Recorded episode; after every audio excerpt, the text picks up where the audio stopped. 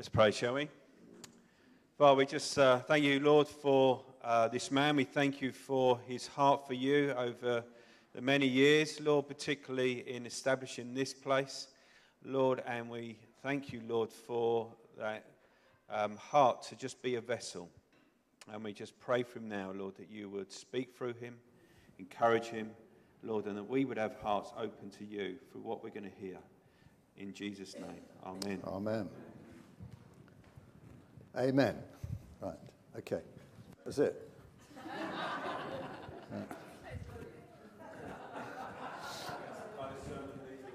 Well, I was, I was encouraged to speak shortly.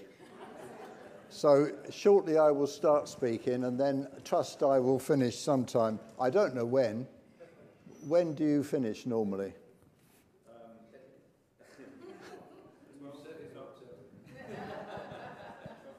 It's always good to know when to finish. I, I was encouraged many years ago that preachers should always stand up, speak up, and shut up. But it's great being here, and it's lovely to see your faces. And I trust you've had a wonderful day already. Uh, I trust you had a wonderful week. Yes, you have? I don't find many people have wonderful weeks. Uh, have you had a wonderful month? It's interesting, isn't it, that when you, when you start to investigate people's lives, it's most often that there always something happens that seems to uh, come against the joy and the wonder and the thrill of knowing God. Is that right? Am I right or aren't I right?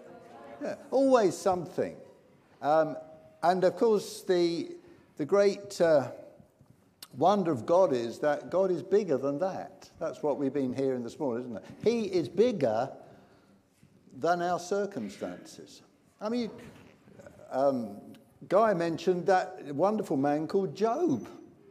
And uh, I did a study on Job because um, I, I like to do studies. I like to see what really makes people tick.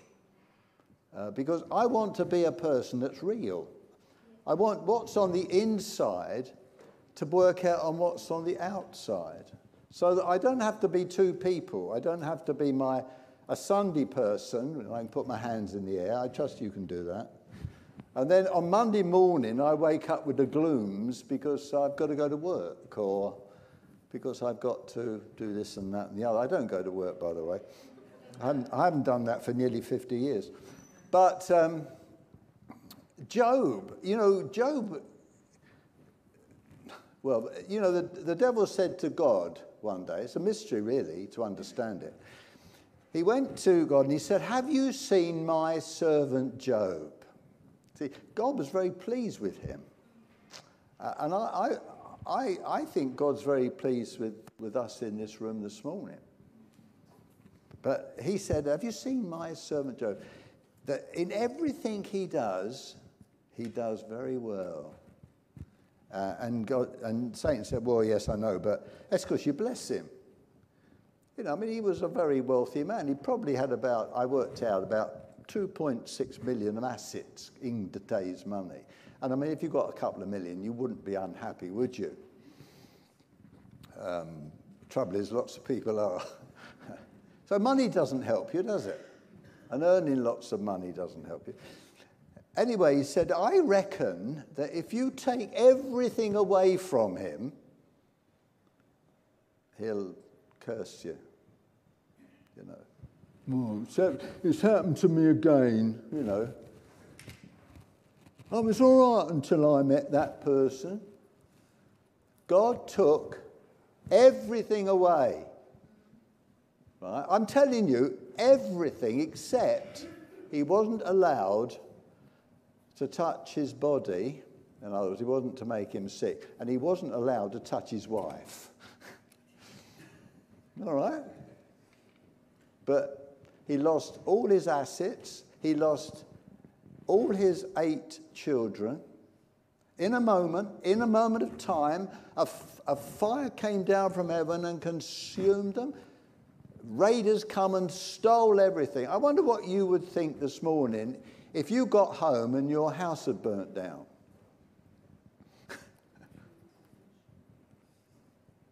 Anyway, it happened to him. And he says this Bless the Lord. I mean, genuinely said it. He didn't say it because it was the right thing to say. He said it because it really did work in his life. He did bless the Lord. He said, Naked I came into this world, and naked I shall return. Blessed be the name of the Lord. What, what has to happen to us to make us live that kind of life? Is it searching our mobile phones? no. It's something greater than that. So, how is it then with you this morning? You know, that was a question that the Apostle Paul asked the Corinthian church because the Corinthian church had received from the Apostle Paul the ministry of the Holy Spirit. He had, they had received, they weren't working it out very practically, they'd lost the plot a, along the way. Uh, but Paul was trying to encourage them in what they had received of God greater than wealth, greater than riches, greater than relationships, everything. And uh, I believe Job found that in God. He found the greater thing. Of course, um, he, he, it was tragic, but God blessed him in the end, you know. He gave him eight children later on. But obviously, he didn't see that at the time. He didn't say, Oh, well, I'll suffer today because I know that tomorrow something will happen. No, he genuinely trusted God with all his heart. The, the enemy went and said, Ah, but if you make him sick, he'll curse you to your face. And God said, Okay, you can touch his body. And apparently, he had this awful boils from the head of his foot to the sole of his feet. And every day he had to scrape them with a lump of pottery to get the pus off his body.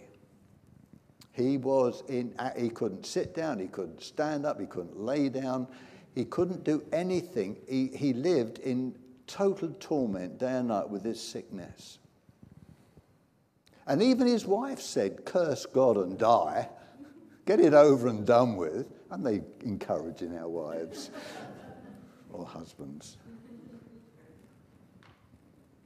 He said, You speak as one of the foolish women. And he did not curse God. He did not die. He waited until God worked it all out for him. And of course, he comes to that wonderful statement I know that my Redeemer lives. I trust you do read your Bibles. They're wonderful. This is, this is a wonderful book. I'm so blessed. I've had a fantastic month. I'm celebrating my Jubilee. Uh, no, I am more than 50. Because I can remember the day in October 1969 when someone told me that I could receive the Holy Spirit into my life. I told you that the Bible's full of questions. Apparently, there's 3,330 odd questions in the Bible. And uh, that's just an interesting fact, isn't it? I think facts are interesting. And here's a question that God asks How is it with you then, brethren? Every one of you has. That's 1 Corinthians 14. But there's another question that he asks the Ephesian Christians in Acts chapter 19. He says, Did you receive the Holy Spirit when you believed?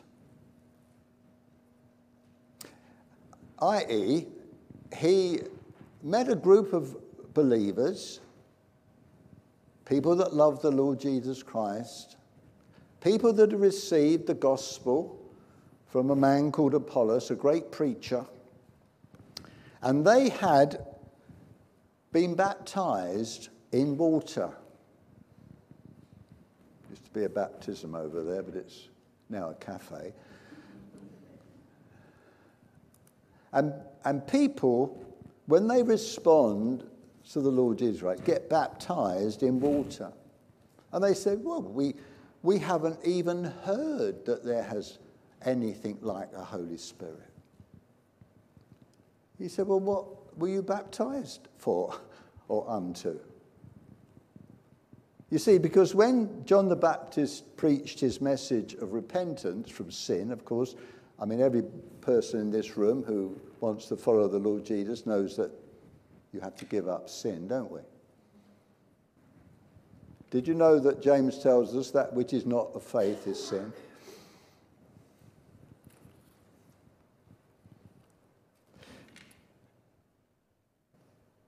They said, Well, we hadn't heard.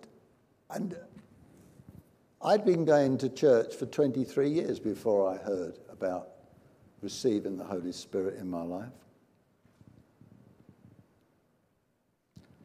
Now that makes me. you can work that out, can't you? 23 plus 50. Oh, getting old, aren't I? Well, I was sent to Sunday school by my parents. Great place, Sunday schools. And uh, I did go with my sister, and we went for many years. When I was 16, I was baptized in water because I believed in what I was hearing that Jesus is my Savior. And I began my Christian life. It didn't work very well. I got married, that didn't work very well. I had a family, that didn't work very well. That was before John was born. John was born after 69, not telling you how old it is. And I, I, I, I believe sincerely with all my heart that unless God comes into our lives by his Holy Spirit, we cannot live the Christian life as he wants us to live it.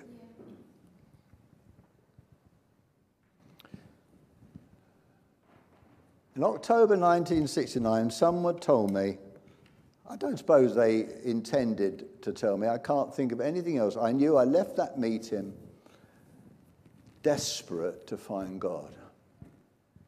Well, you, I went to church five times on a Sunday. I was leading the youth group. I was always at the prayer meet. I produced the church magazine. I did a lot of things on a Sunday. In fact, when my wife and I used to walk down the church with the buggy, with a couple of other children we had, before my wonderful son John was born, we used to have a big row. We used to argue. When we got to church, I don't think we put up hands in our church, it wasn't allowed. But, you know, we're friendly, nice, you know, nice. when we got home, we finished off the argument. I lived years like that. I was, I was two people the person I ought to be and the person I really was. And then that wonderful day when I heard that I could receive the life of God on the inside of me.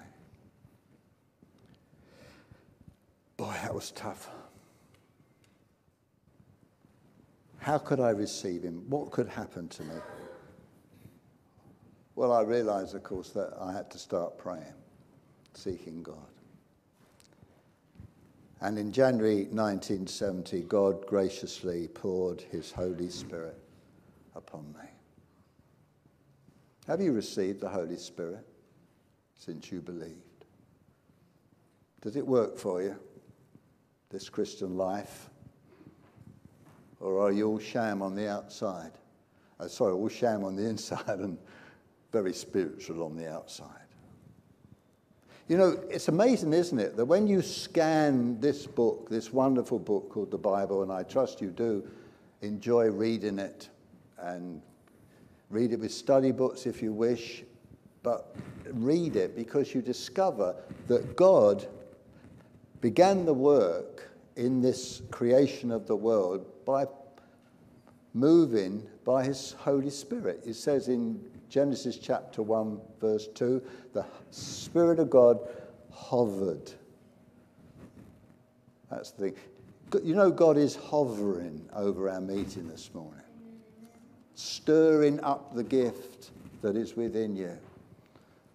Paul, Paul says to Timothy, Stir up the gift that's within you, which was given you by the laying on of hands.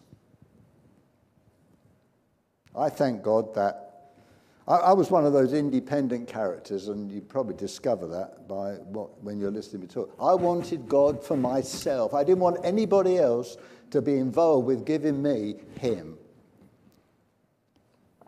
I, want, I wanted to know the reality, the power of what God said He could do in a human being.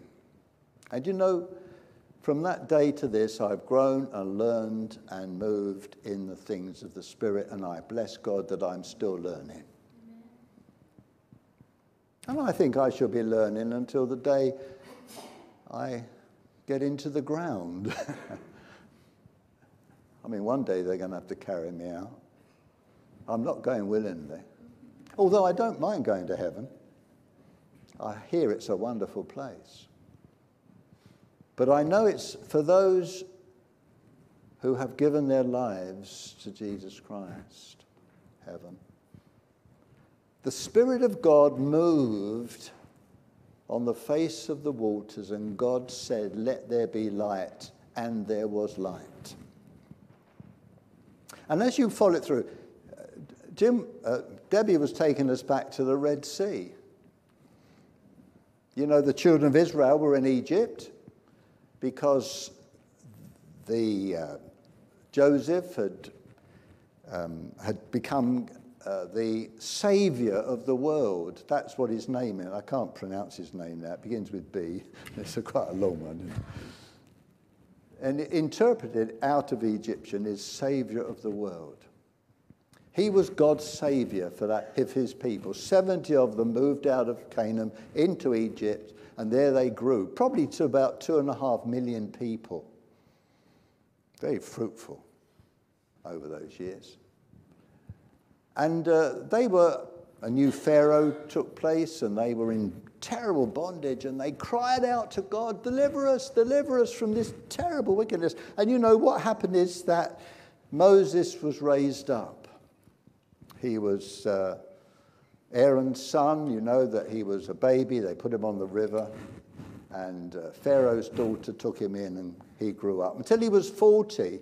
And he, he looked around at this problem and he said, I've got to do something about this. And so, you know the story, of course, how he, he killed an Egyptian beating one of his fellow Israelis. And of course, he was spotted, and they said, I saw you do that. And he fled. At 40, he fled, and when he was 80 in the wilderness, God spoke to him Moses, Moses. Have you ever heard God speak to you? I want you to go and talk to that man. Go and buy him a cup of coffee. Do you ever done that? Go and buy him a sandwich. Don't walk past him. Levites and priests do that, not Good Samaritans.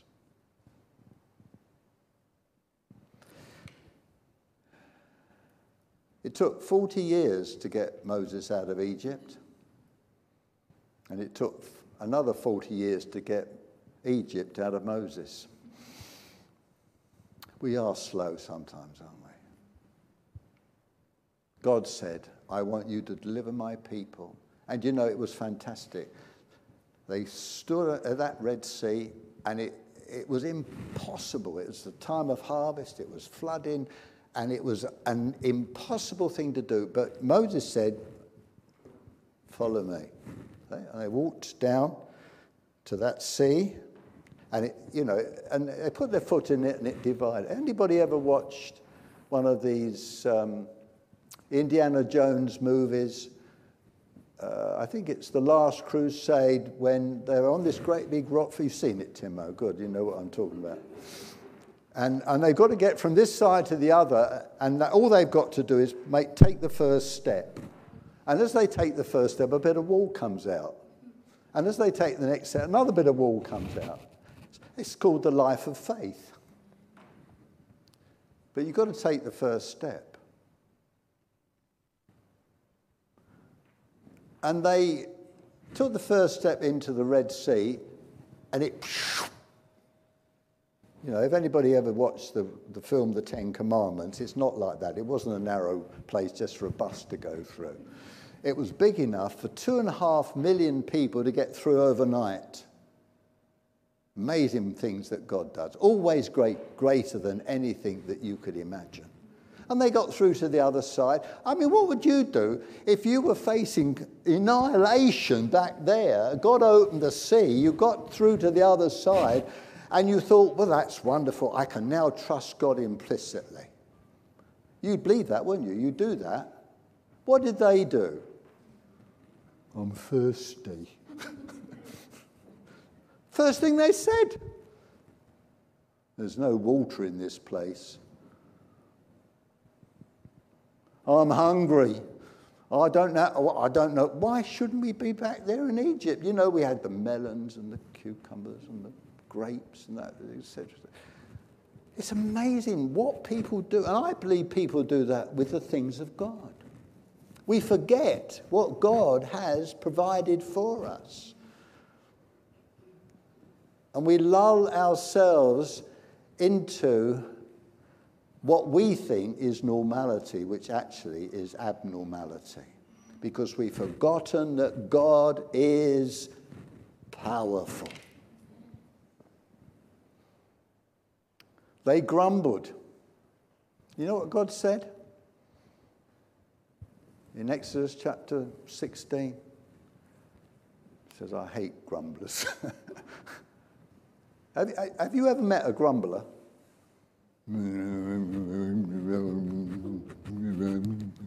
Everything's wrong. It wouldn't make any difference if it was right, it'd still be wrong. Because we don't see that God is in it all. That's a wonderful story of Jairus' daughter, Jim mentioned to us. Because the woman that interrupted Jesus' walk had been sick for 12 years. She was all bowed down like this. And you know what she said? She said, If only I could but touch the hem of his garment, I will be made whole. He touched me. And oh, the joy that filled my heart. Something happened, and now I see He touched me and made me whole. You know, it's a wonderful thing to touch Jesus. Because something happened in that encounter that everything that was in Jesus became in her. You know, you can just imagine. She touched him and she, and she sort of hid away. And Jesus said, Who touched me?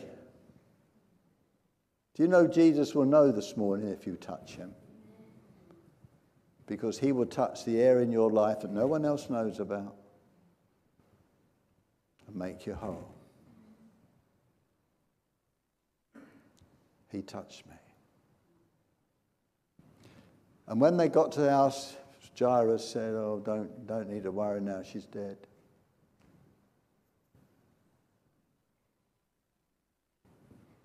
And then he said those wonderful words Sweetheart,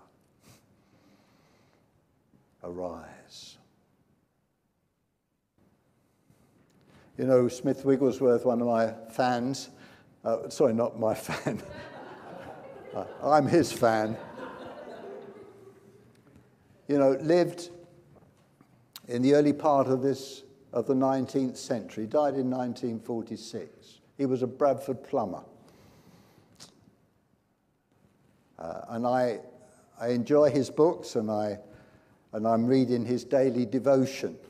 You need a lot of time to read his daily devotion because he seems to say a lot about what he's saying.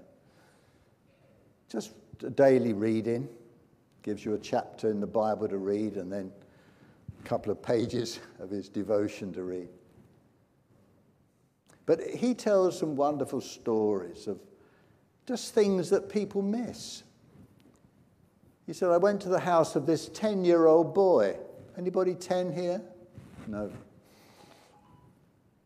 He said, um, she said, the doctors say there's no hope for him. He's got cerebral paralysis. So Smith Wigglesworth comes and he says, um, it's not cerebral paralysis. He's got a stomach problem. No, Mr. Wigglesworth, it can't be true. We have two specialist doctors who've told us that it's spiritual, uh, it's cerebral paralysis, and he's going to die. He said, "You're wrong." He said, "Doctor Jesus knows what's right." I'm quoting him. So he prays for this young lad 10 year old, and he vomits up a worm 10 inches long out of his stomach and totally healed. You see, he's a master at it. You know, I've learnt so much about him, and in fact, it's something that I want to continue to live in. I want to see people prayed for, set free, delivered. I tell you where I was going to start. okay. What time do we finish? 12? Around 12 Yeah, okay. I want, I want to start in 2 Chronicles chapter 7. Now, you might think this is a strange reading. But Solomon was David's son, and David was Jesus' great, great, great, great, great, great, great grandfather. okay, probably between 26 and 40 generations before David. And Jesus is often referred to as King David's greatest son. But Solomon was a miracle boy, really, because Solomon who became king instead of David, mother was Bathsheba. And you know the story of Bathsheba, don't you? That one day David should have been out on the battlefield, messing about at home. I don't know, probably lost for what, what to do. And he was wandering around his big palace and he was standing up on the roof and he looked over and he saw a beautiful woman. He thought, oh, I like that woman. What didn't matter to him at the time that was she was married to Uriah the Hittite, one of his soldiers, who was out on the battlefield where he should have been leading the army. It's amazing what can happen in our lives when we're not doing what God tells us to do. And you read it in the Bible, it's quite clear. It says, when it was the time for kings to go to war, David was at home. I think this is a wonderful book. I'm, I'm, I'm only reading what it says. And uh, he committed sin with her, tried to cover it up, tried to say it, you know, probably it, it was something that his husband, her husband did when he was of, um, home from the battlefield. But of course, when he got home from the battlefield, at the instructions of David, he sat outside, he didn't go in, and that really frustrated David. So he gave him another day off, and another day off, and another day off, but he still wouldn't do it. So he sent him back to the battlefield and told Joab, his captain, to make sure he got killed. And David saw it, uh, God saw everything that David was doing. Sent the prophet Nathan. And Nathan told him a story of someone who had two sheep and uh, a sheep, and he had hundreds of sheep. And he said, when somebody came for dinner, he nipped over the fence and told, just took this little sheep from his neighbor. And of course, David was incensed with anger. Nathan said, That's you. And he had to die, this poor little baby boy. But Solomon was born to Bathsheba. Wonderful? You know, God's such a forgiving God. You know, He forgives our sins and gives us something better. Solomon, the son of peace. You know, when we are forgiven for our sins, we have peace in our hearts with God. He washes our sins away, makes us whiter as white can be. When Solomon had finished praying, fire came down from heaven and consumed the burnt offerings and the sacrifices, and the glory of the Lord filled the temple. The priests could not enter the house of the Lord because the glory of the Lord had filled the Lord's house. When all the children of Israel saw how the fire came down and the glory of the Lord upon the temple, they bowed their faces to the ground on the pavement and worshipped and praised the Lord, saying, He is good. His mercy endures forever. You know, God is still wants to pour out his spirit upon all flesh. If you go through your Bibles, you see the chronicler, as he's called, because we don't know who he was, covers the story of the children of Israel from David until they're taken into captivity. It's 400 years. If you go to other books, like Kings, for instance, Kings breaks it down a bit more. It gives you the children of Israel, the children of Judah, and two characters that I love. If you like character Bible studies, here's two to look at Elijah, which means God is my God, and Elisha, which means God is my salvation. Can you see the parallel? God, Jesus, God is my salvation. But there are three persons of the Trinity there's God the Father, God the Son, and God the Holy Spirit. God is powerfully demonstrating his ministry in the Old Testament. Jesus was powerfully demonstrating his ministry in the Gospels. But what about the church today? What about this church? I don't come to this church. I used to. I first stepped onto this platform. I think it was the platform. It was a wonderful thing. It had a big pulpit there. You went up in steps. It was a Wesleyan. It was a Wesleyan church. We bought it from the Wesleyan peoples. Well, we had to fight the Aga Khan for it you could go up these steps and you could stand on this big parapet. You know, wouldn't that be marvellous? I, I really regret pulling it out and giving it to David Weatherly for wood. And it had a big long communion rail along here. And it had a lovely communion table, which Gary Hayes took and made into a coffee table. And on there was a great big wooden cross. 1978. And you know, God in those days We moved here in 1982. Jim was saved here in this room. And I always tell this story because I think it's a wonderful story of God's work of faith. Because I can remember actually standing here speaking on the subject of faith, and as I looked out at the congregation, I made this statement. And I don't know, you could call it the prophetic word if you want. Because when you read the gifts of the Spirit, and it says, What have you how it is with you is that every one of you has a psalm, a proverb, doesn't it, in 1 Corinthians 14?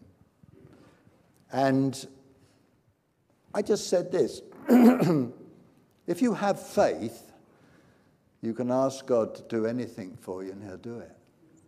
And Margaret asked the Lord that He would save Jim Jimmy, now grown up now to being Jim,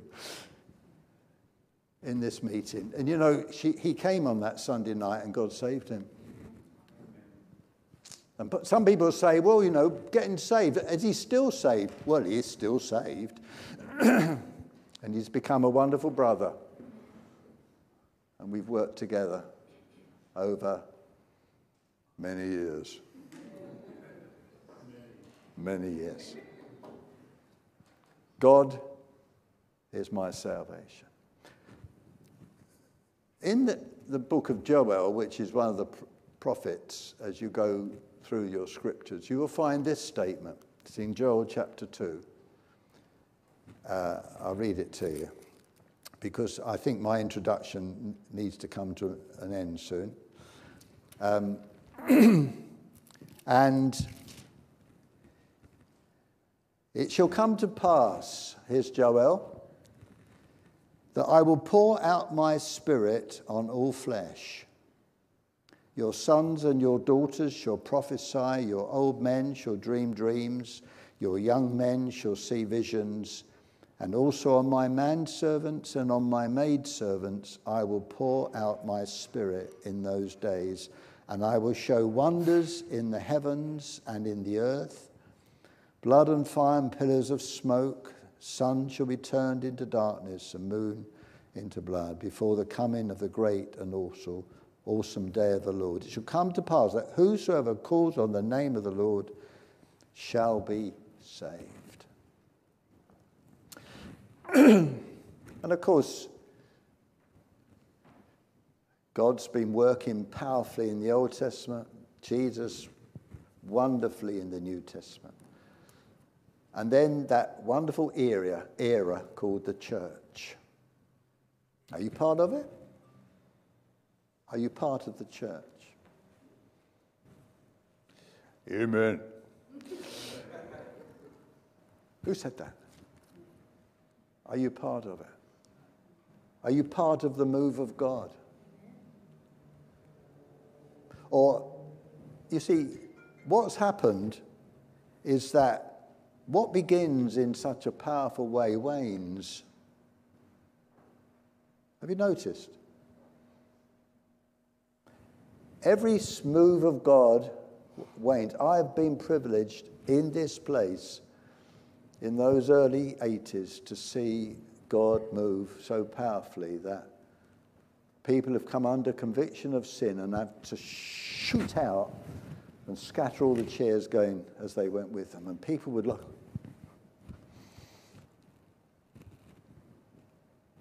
I just pray God always move in this place.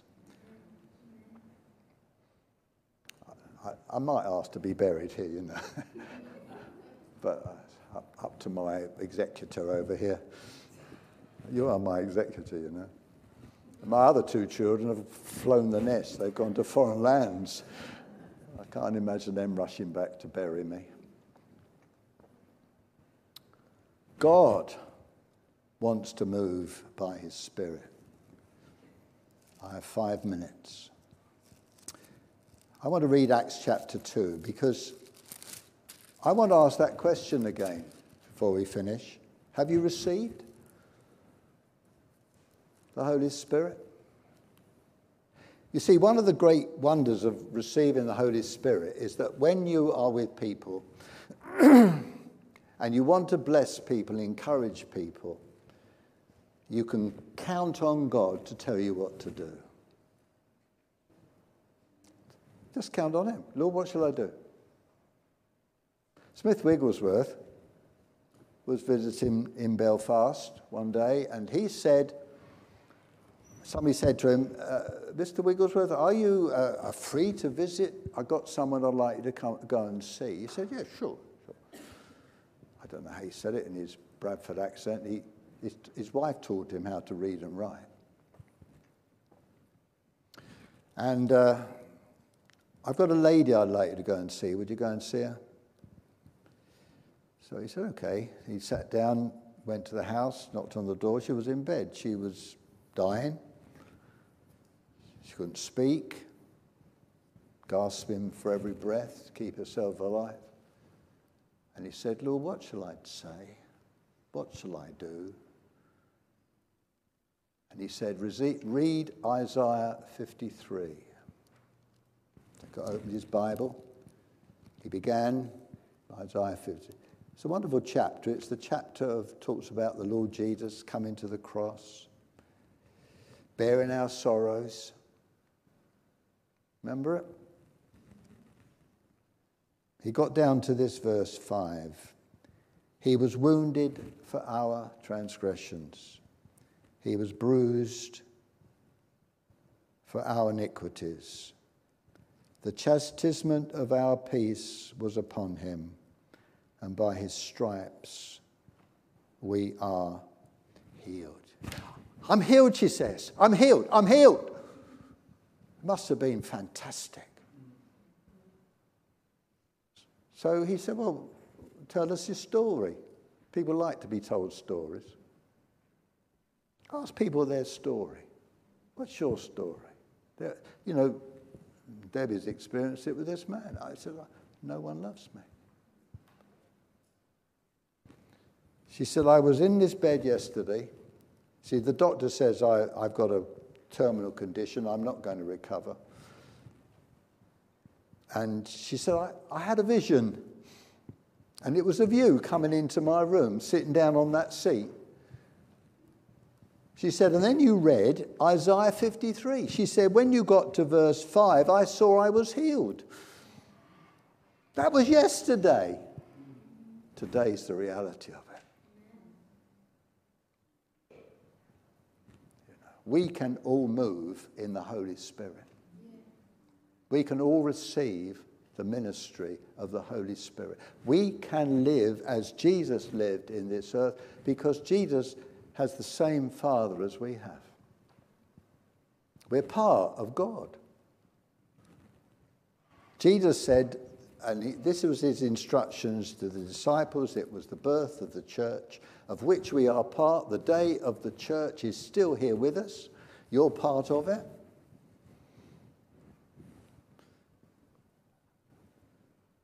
He says, tarry in Jerusalem, because that's where they lived. You know, if you live in Eltham, tarry in Eltham. But tarry until you be endued with power from on high. And uh, this is Acts chapter 2, and I shall finish here. And then, if you want to receive the, the, the Holy Spirit, you'll have to talk to John or one of the elders here. Because I live at St. Leonard's on Sea. and they will pray with you and they will lead you in to all that God has promised his church. This was only a beginning. And you can discover it for yourself if you like me. I got down on my knees and said, Lord, I want to receive, I want to receive the reality of you. Mind you, I'm, it took me three months October, November, December, January, three months. But I tell you this, my life was absolutely transformed. Something had happened and I was filled with the Lord. When the day of Pentecost had fully come, they were all with one accord in one place. Suddenly there came a sound from heaven as of a rushing mighty wind. It filled the whole house where they were sitting. Then there appeared to them divided tongues as of fire, and one sat on each of them. And they are all filled with the Holy Spirit and began to speak with other tongues as the Spirit gave them utterance. When God came into his temple of old, fire came down and consumed the sacrifice. Who were the sacrifice in the upper room? The disciples. Paul says in Romans, give your bodies as living sacrifices, holy and acceptable unto God. Do you want to give yourself to God? You might not know what you're doing with it or where you're going with it. But I'll tell you this if you say, Lord, you take my life, let it be consecrated, Lord, to thee. He'll take your life and he'll begin to work with you. And if you want help, encouragement in that, ask John. And he'll direct you to someone that can spend time with you. But don't live with all the blessing of God and not know everything that God has for you. Let's pray together. Father, we do thank you for your wonderful love. You've encouraged us this morning in reminding us about all the potential that we have, even in this community, to be a blessing. The people that need you. But Lord, we, we need the tools to do the job. We don't want just to bring them to our meeting and get them out and give them a little polish and put them back in our tools and take them away and not use them because you have given us your gifts to work with in our ministry. And we pray, Lord, you make us a blessing. In Jesus' name. Amen. Thank you very much.